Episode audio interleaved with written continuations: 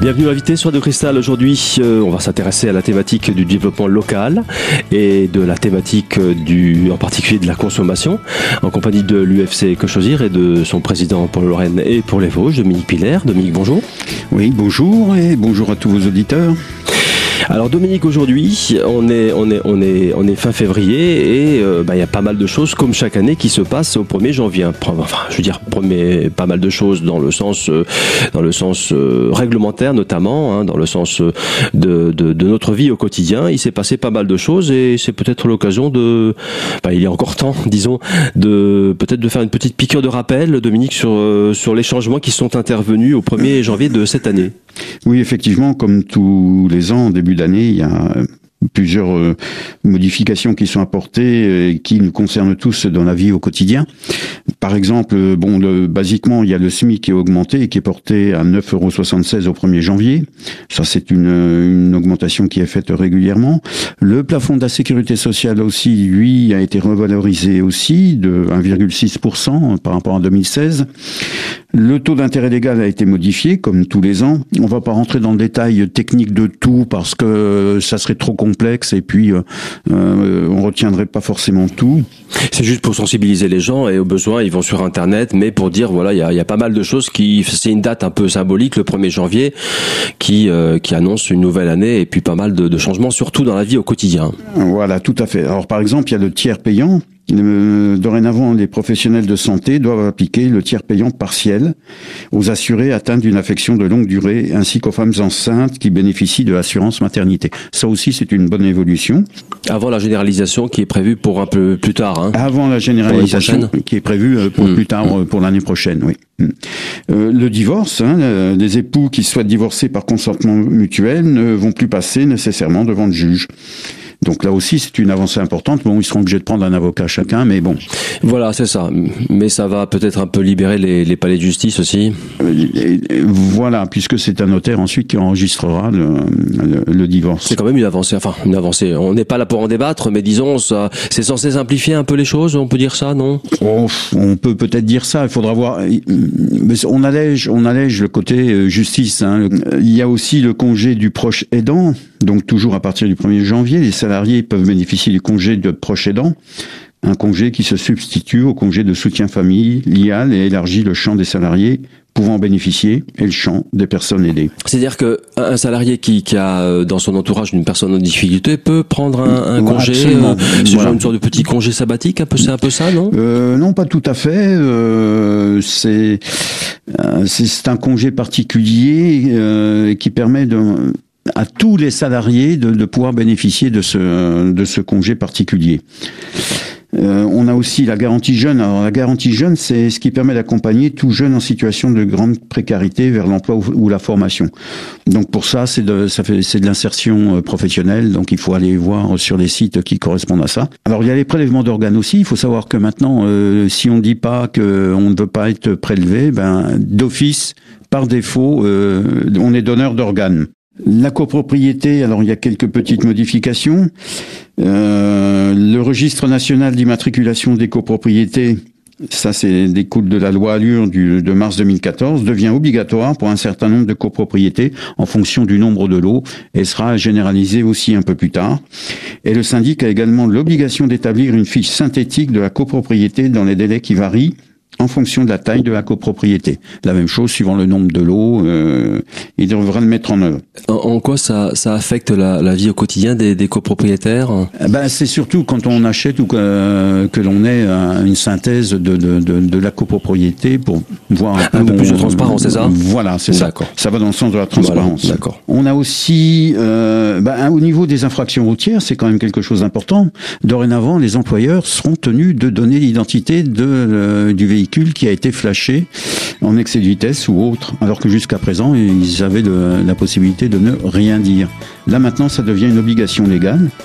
Donc ils seront obligés de donner le nom du conducteur lorsque euh, ils auront été flashés pour diverses raisons. Le flash, hein, ça peut être maintenant puisqu'on trouve des radars de toutes formes et de toutes sortes maintenant.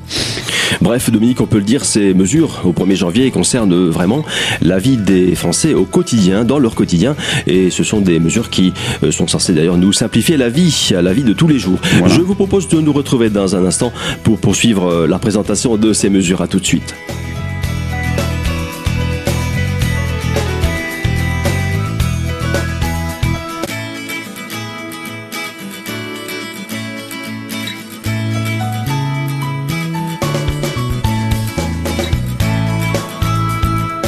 Deuxième partie de l'invité sur Radio Cristal.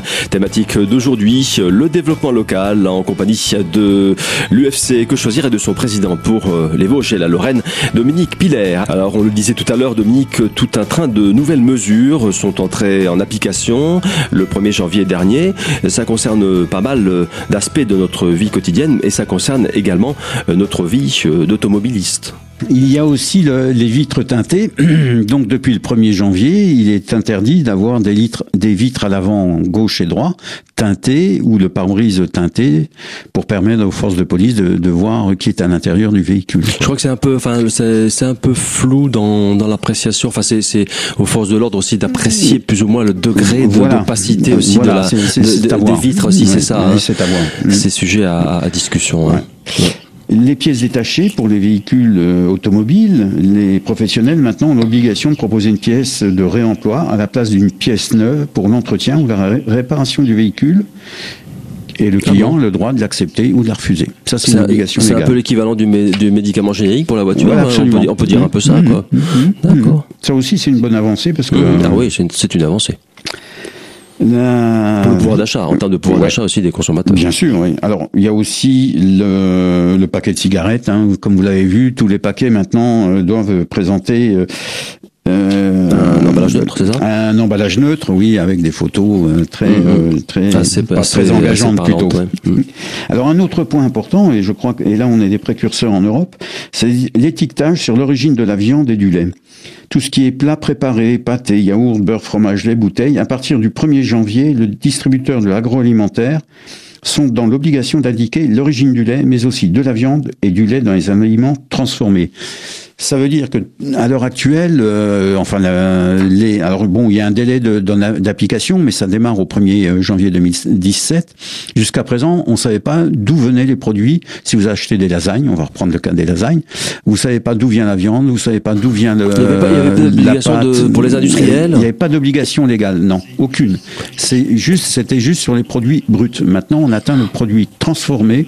Et ça, c'est une bonne avancée aussi. Pour la traçabilité. Euh, pour la traçabilité, puis de, puis de savoir si on achète français ou européen ou étranger. Hein, euh, puisque maintenant c'est aussi, on, a plutôt tendance à vouloir acheter français, mmh. ce qui est peut-être un, bien, ça, ça se discute.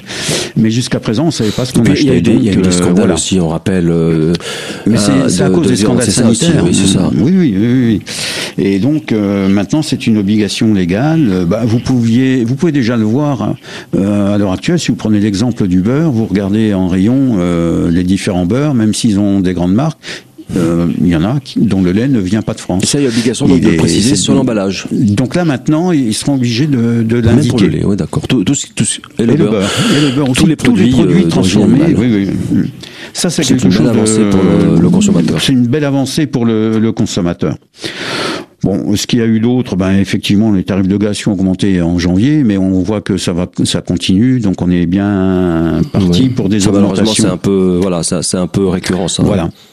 Donc voilà l'essentiel euh, de, des, des, modifications qui sont entrées en, en vigueur au 1er janvier 2017. Euh, il y en a d'autres bien sûr, mais ça serait trop long à énumérer. C'est les principales, Dominique. Voilà. Alors il y a, y a aussi une chose, pardon, il y a aussi une chose, c'est euh, alors c'est pas à partir du 1er janvier, mais c'est à partir du 8 février, donc de ce mois-ci, c'est la mobilité euh, bancaire. Mobilité bancaire, très important. Euh, à l'heure actuelle, enfin avant le 1er, le 8 février, euh, il fallait que vous débrouilliez entre guillemets pour euh, pour prévenir les organismes, que vous changiez de banque, etc., etc. Maintenant, la loi impose à la banque qui reçoit le nouveau client de faire toutes les démarches auprès de l'autre banque et des autres et des divers services pour indiquer que les comptes ont changé et que maintenant les prélèvements se feront sur une nouvelle banque. Ça aussi, c'est une avancée importante, même si ça va pas jusqu'au bout, parce que nous, ce que l'on voulait, on voulait aussi, alors bien sûr, c'est gratuit, Hein mais je fais confiance aux banques pour trouver quelque chose. Euh, gratuit, sauf tout ce qui est plan d'épargne, euh, assurance vie, etc., etc. Donc pour nous, la loi ne va pas assez loin, mais c'est déjà une grosse avancée qui est faite et qui de, aux gens de pouvoir changer de banque et de faire jouer la concurrence.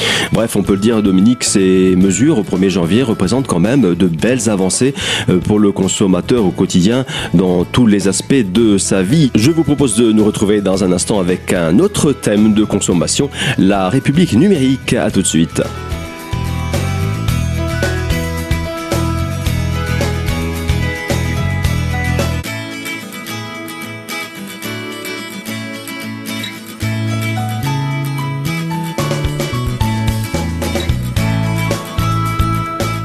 Et troisième partie de l'invité sur de Cristal, avec pour thématique aujourd'hui, je vous le rappelle, le développement local en compagnie de l'UFC Que Choisir et de son président pour les Vosges pour la Lorraine, monsieur Dominique Piller.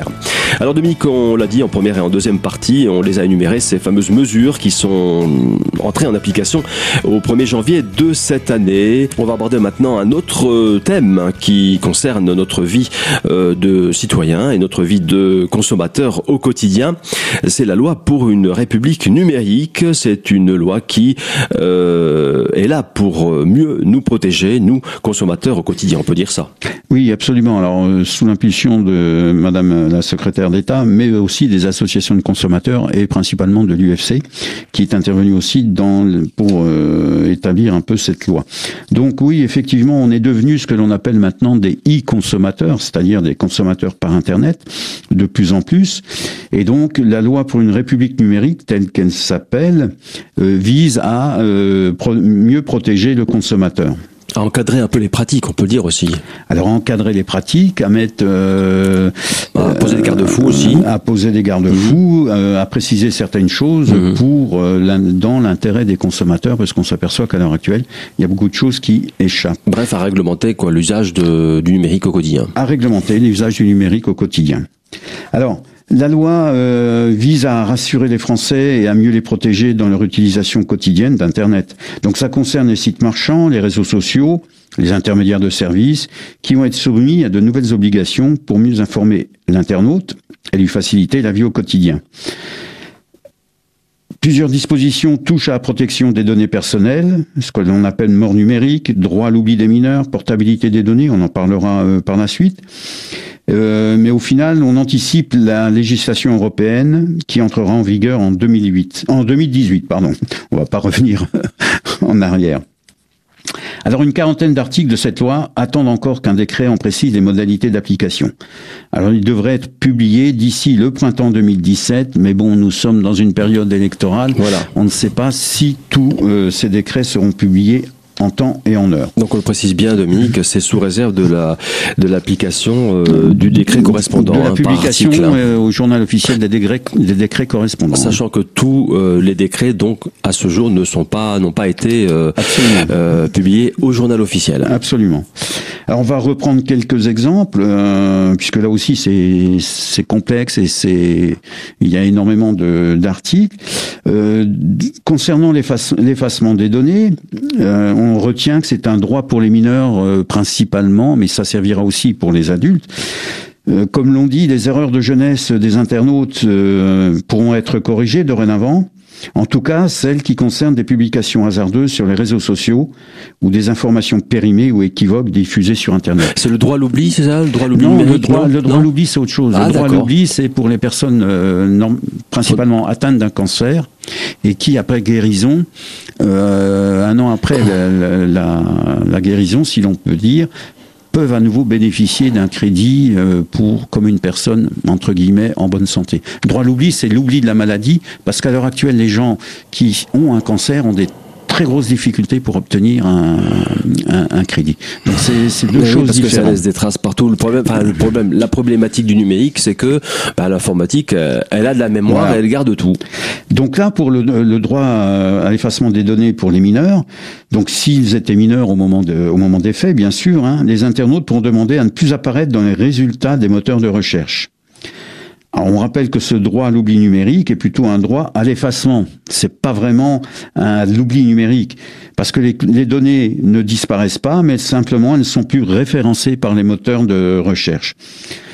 Alors après, en cas de désaccord, on pourra toujours saisir la CNIL, la Commission nationale informatique et liberté, qui aura, elle, trois semaines pour répondre à la demande de l'internaute. Donc ça, c'est quand même quelque chose d'important, parce que euh, pour protéger les mineurs, euh, tout le monde peut faire une erreur euh, dans sa jeunesse, même plus tard, on en fait, mais bon. Euh, donc c'est une bonne chose parce qu'on s'aperçoit qu'effectivement euh, il y a des abus concernant euh, ce qui est mis sur Internet et réseaux sociaux. Bah oui, parce que ce sont ça des... fait des dégâts, comme on dit Ce- malheureusement. voilà, ce hein. sont des outils qui sont très faciles d'utilisation, d'usage, Ouais. et les, les jeunes n'en ont pas forcément conscience des, des, des conséquences. Des conséquences, oui. oui. C'est c'est surtout ça. hein. Même si de plus en plus on en parle et il faut en parler, euh, ben on se rend compte et il y a malheureusement des cas dramatiques euh, qui, qui montrent qu'il est temps de faire quelque chose euh, concernant ces. euh, C'est pratique. C'est pratique, oui.